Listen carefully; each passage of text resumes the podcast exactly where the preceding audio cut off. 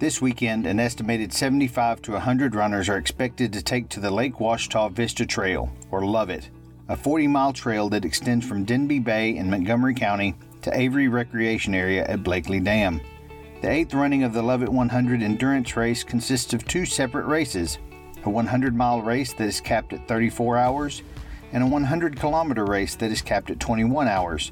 The 100 mile race starts Friday at 5 p.m. at the East Cove Pavilion with the 100 kilometer race starting at 6 a.m. Saturday.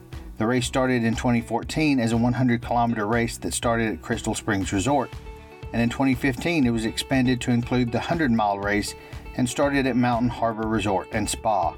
I recently spoke with race organizer Dustin Spear about the origins of the race, what runners and fans can expect, and the future of the race.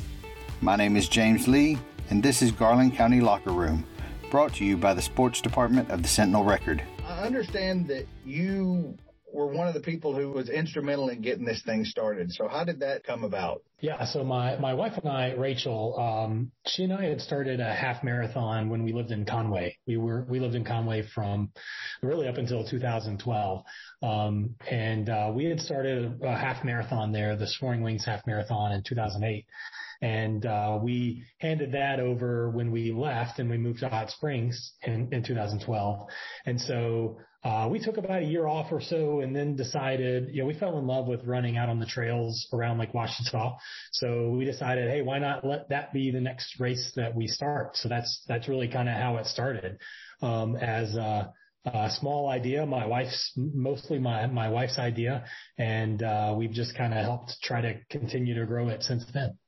Yeah. I know you don't live here in Hot Springs anymore. Um, yeah. How, how is it that you're still as, as integral a part of it as you are? Yeah, it's really only because we have a great uh, race committee and great volunteers that are most mostly based there in uh, Hot Springs, some in Little Rock and from surrounding areas.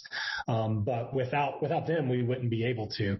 So, like you you mentioned, you know, you've talked to Jason Armitage. Jason Armitage is kind of our normal like uh, eyes and ears out on the race course, uh, all leading up to race days. So, you know, without people like Jason, it wouldn't be wouldn't be possible. So we try to just organize things and arrange things from afar and then, um, you know, they support it, uh, uh, the on-site preparations, and then we all kind of try to bring it together on uh, race day. So we'll, for example, we'll travel down um, to Hot Springs Thursday morning, um, and uh, start setting everything up Thursday afternoon and evening, and then Friday morning, and then the race starts Friday night. So it's kind of a very quick, uh, chaotic weekend. So are you and your wife going to run in the race, or are you just there to help keep it going? No, we, we are definitely there just in the organizational capacity, not as uh, running it. You know, it's uh, an event of that distance. It's just kind of too much to be able to run it and organize it, at least for us. Um, so, uh, you know, this is definitely not our, uh, not our race to run, but we'll, we enjoy getting to experience it vicariously through others. If I remember right, this is the eighth year, uh, because y'all had to cancel it one year because of weather. Yep, that would be correct. So like the ninth year trying to have the event and then, uh, one year, um, one year where the Forest Service uh, rescinded the permit due to the weather, the the high water on the race course. So, um, it's it's grown. We we started with the 100k only in the first year, just the 60 mile race, and then um, the subsequent year we moved. We we had started at Crystal Springs. That was our our main headquarters back at the very first year, uh, 2014, and uh, in 2015 we worked with Mountain Harbor to um, have the race be based out at Mountain Harbor Resort, and uh, they've embraced it and really been supportive since then. So since then we started the 100 mile and 100k from Mountain Harbor and um, uh, do both do both events now. So the 100 miles Friday night all the way through the weekend, and then the 100 kilometer starts uh, Saturday morning and run. The both of them run until 3 a.m. Sunday morning. What's the average time for you know somebody to complete? I know that y'all cap it at I think 37 for the 100 mile. Yeah, 30, 34 hours total for the for the 100 mile. Um, that 3 a.m. Um, finish. So, average time is really, is really hard to estimate. You're going to see your, most of your participants in that like 24 to 32 hour range. Um, and then the few hours on the front end of that and the back end of that, you'll have very, you know, much fewer participants. Um, so we always have a couple of, a few people out way out front that are, you know, an hour or two ahead of most of the pack. And, uh, you know, the, those lead runners are usually in the, the 19 and a half to 21 hour pace range, although our, our course record is 20 hours and change. Uh, one year, one of our participants would have set the course record under 20 hours, but he got held up due to a water crossing that was impassable and he had to wait it out for a couple of hours. So normally they're in, they're in that range, like lead runners are in the 20 hour ish range. And then tail runners, we have people pushing that 34 hour time limit every year. You know, you, you mentioned that, you know, this started with just 100K there at yep.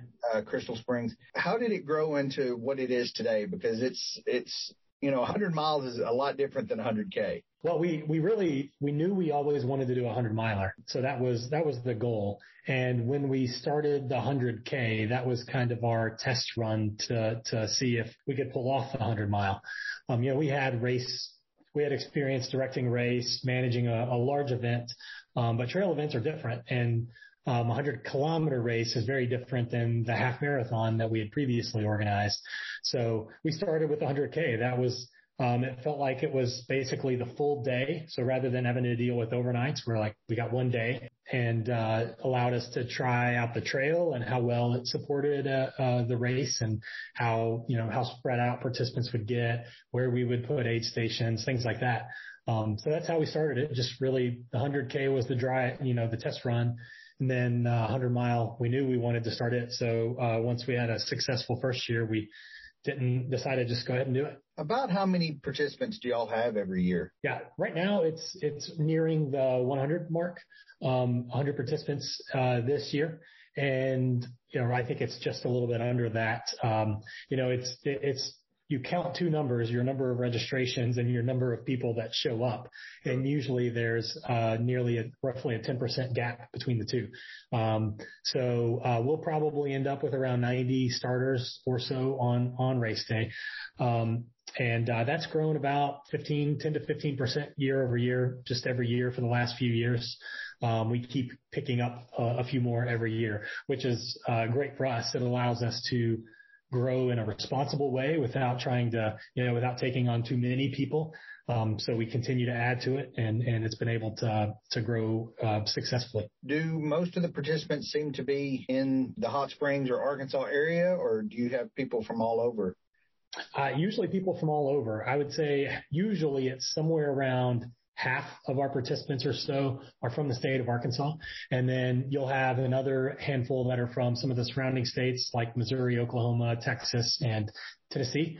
Um, and uh, then you'll get further away. So we usually have participants from anywhere from uh, 15 to 20 states total uh, coming to run. Um, I don't know exactly how many states it is this year, but I would imagine the distribution is fairly the same. I know we've got people from Utah, Illinois, Michigan, you know, and, and all the surrounding states and, and others that Missouri, um, and others I haven't counted yet. So.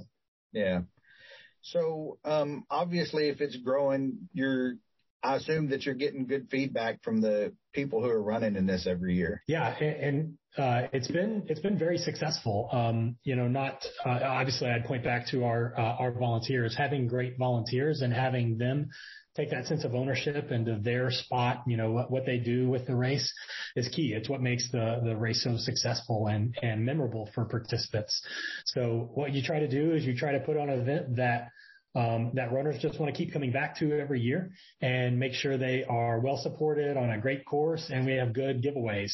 So we always try to, uh, well, we actually try to do two things. Number one, we try not to charge a super expensive registration fee. Some of these races can get three and four hundred dollars or more, and uh, we try to charge about two hundred dollars for the hundred mile and hundred dollars for the hundred k. So uh, even within that, we try to give good swag, you know, good giveaway. Like we uh, we try to have a shirt with a great logo, um, and we try to do some kind of giveaway for for participants. Um, one year it was a, a hat, and, and every year on the hundred miler we give away a like a jacket for the hundred mile participants, like really nice um, last number of years, it's been North Face, like a nice North Face jacket. You know, really just something that uh, they would like to wear and would wear. Um, and it's great. It's our best form of advertising is our participants kind of wearing the swag from previous years. This year, it's uh, we're we're giving away like a stainless steel tumbler uh, with our race logo on it to all participants. So we try to give a little bit of of something every year and make sure they get really good value and have a great race. I know that y'all provide you know snacks and drinks and stuff for the aid stations and the like. No more than you charge. Is it hard to be able to afford all that stuff? Well, it depends on the year. I would say COVID has made it a little more expensive, um, especially as we um, had to implement like we had to uh, get additional like uh, PPE plus also food move towards um, individual serve like self-serve like individual serve food items are more expensive than buying in bulk. And uh, having to do some of that has definitely increased our food costs. Our food costs have nearly doubled. Um, in the past two years. But uh, even then, we're still able to do fairly well. Uh, non-COVID years, we're still able to to donate money. Um, this year will be pretty tight. We'll be relatively break even, maybe maybe a little bit worse than that. But uh, and, and we might have to increase price a little bit just to compensate for the increased food costs. But um, you know, usually, you know, we we did this with Soaring Wings with our previous race directing experience. We found that you know you can Uh, make sure you you are, I guess, I guess, fiscally responsible. Get nice things, but don't overdo it. Manage the costs that you can control. Give more to the participant, and usually it works out fairly well. It's not an easy an easy trail at all. I mean, I, I know that it's an endurance race, but there's definitely a lot of you know hazards that people have to look out for if they're not used to this kind of thing. Yeah. So my wife came up with the tagline years ago, ankles of steel and iron will, saying like those are the things you needed.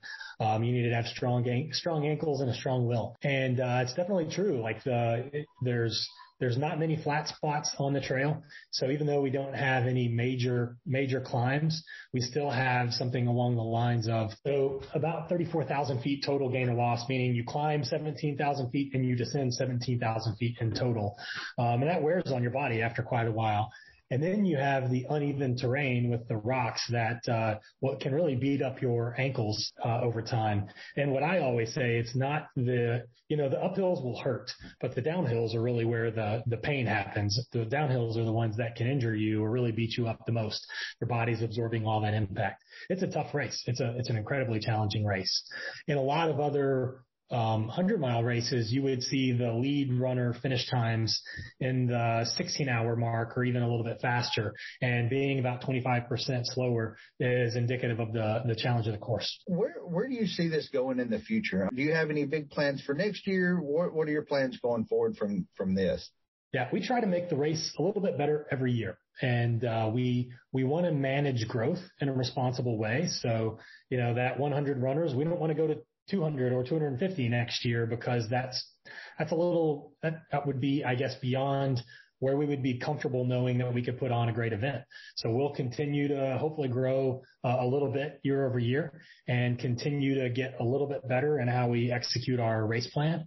And um, whether it's you know improving our aid stations, improving what we offer participants, or um, you know, how we administer or run the event. You know, there's lots of challenges with just moving things around and making sure all of our aid stations have everything they need or improving marking, the trail changes over time. You know, we try to just make things a little bit better. Um, what we'd like to do is grow this into a very nice regionally or even nationally known low key event that has the the best trail the, with the best facilities and one of the best locations in the U.S. Um, Hot Springs and Lake Ouachita offer that. Mountain Harbor um, as a as a race headquarters is very unique. Um, most of these hundred mile races are in remote locations where they don't have hotels or lodging close. So you're having to drive 30 minutes or an hour or more, or camp out, which is not a very comfortable thing to do, uh, both before and after a hundred mile race like that. Um, so really we try to offer that, that best mix overall. Um, we want to bring people to the area. We want to bring people to Hot Springs and to Mountain Harbor. Um, that's what we would see for the race to, to grow into a well-known and, uh, like a, a, an event people uh, are clamoring to be a part of, and uh, like sell out or have a have an established cap and sell it out quickly every year. What's probably the biggest challenges that y'all face with putting this on? sleep deprivation is probably number one. Uh, I think that's the easiest answer. You know, we have great volunteers, but we ask a lot of our volunteers. Some of those aid stations, the one at the top of Hickory Nut Mountain is open from essentially the start of the race to the end of the race. So 34 hours. And we've got uh, uh, an aid station captain, he probably won't be awake the whole time because there's some times where he won't have runners, but he's out there for a long time. And same is true for most of our other aid stations as well. Um, so just that challenge of the, the sheer distance and time of the race course is, is really hard. Um, Additionally, making sure all of our aid stations have supplies and have the right amount of things when they need it is pretty tough, especially when from one end of the course to the other, it's about an hour drive or more. If we have to be from the, the uh, Tompkins Bend area all the way over out to the Avery, to the dam on the east end of Lake Ouachita, it's really hard to get there. So we have to coordinate all of that and make sure we have people that can be in those locations with the, the right supplies they might need ahead of time. And then towards the end, just making sure all of the runners are accounted for and coming in. We keep a really close eye on them. So, uh, just kind of uh, our anxiety level starts to decrease the more and more runners are finishing. And, uh, you know, we want to make sure everybody finishes safely. So we, that's always a, a stress point for us. So a lot of people think, uh, ultra marathons are not approachable and they think they've got to be, uh, like an elite level or a very serious, very competitive athlete to be able to do something like that and they're not entirely wrong. It's it's definitely a challenge. Definitely lots of training, lots of time on your feet. But if you come out to to the to a hundred miler like this, you'll see people of all shapes and sizes and from all kinds of backgrounds. It's really the the type of thing that just about anybody can do with the right amount of of training, and it's not as much about speed or uh, experience. Um, it's more about can you make a plan and can you execute your plan? Can you keep your feet moving? Can you get process your water and your calories? Can you make it happen? Um, I think that's one of the cool things to see is um, you know, it's exciting to see the the people at the very front really running fast and, and pushing the pace. But for me, it's just as exciting to see that person that's just working really hard to try to make it under that 34 hour cutoff time. You know, so I think if anybody wants to come out and see that experience or if they like hiking or being out in the, uh, in the woods or on the trails, um, I think they, they love seeing what a race like LOViT is all about. All the information should be on our website and people can like look at the progress of participants on race day, uh, on, there's a link on our homepage that points to our like race tracking, uh, website. Um, so people can, can see it all there. They can sign up to get text message updates when, you know, somebody they're following arrives at any aid station, they'll get a text notification. Um, so, uh, you know, we encourage people to follow, follow along that way. Um, we're going to try to do, we, we typically, um, we also do live streams of people finishing on our Facebook uh, Facebook page as well. Um, we're going to try to have a live stream of the finish line, just kind of there running so people can always see what's going on. Um, and that would be, be linked on our website as well. Well, I really do appreciate you taking the time to talk to me. Yeah, thanks. It's uh, nice to meet you, and uh, uh, let me know if you have any other questions. Happy to answer them. Thank you for listening to Garland County Locker Room.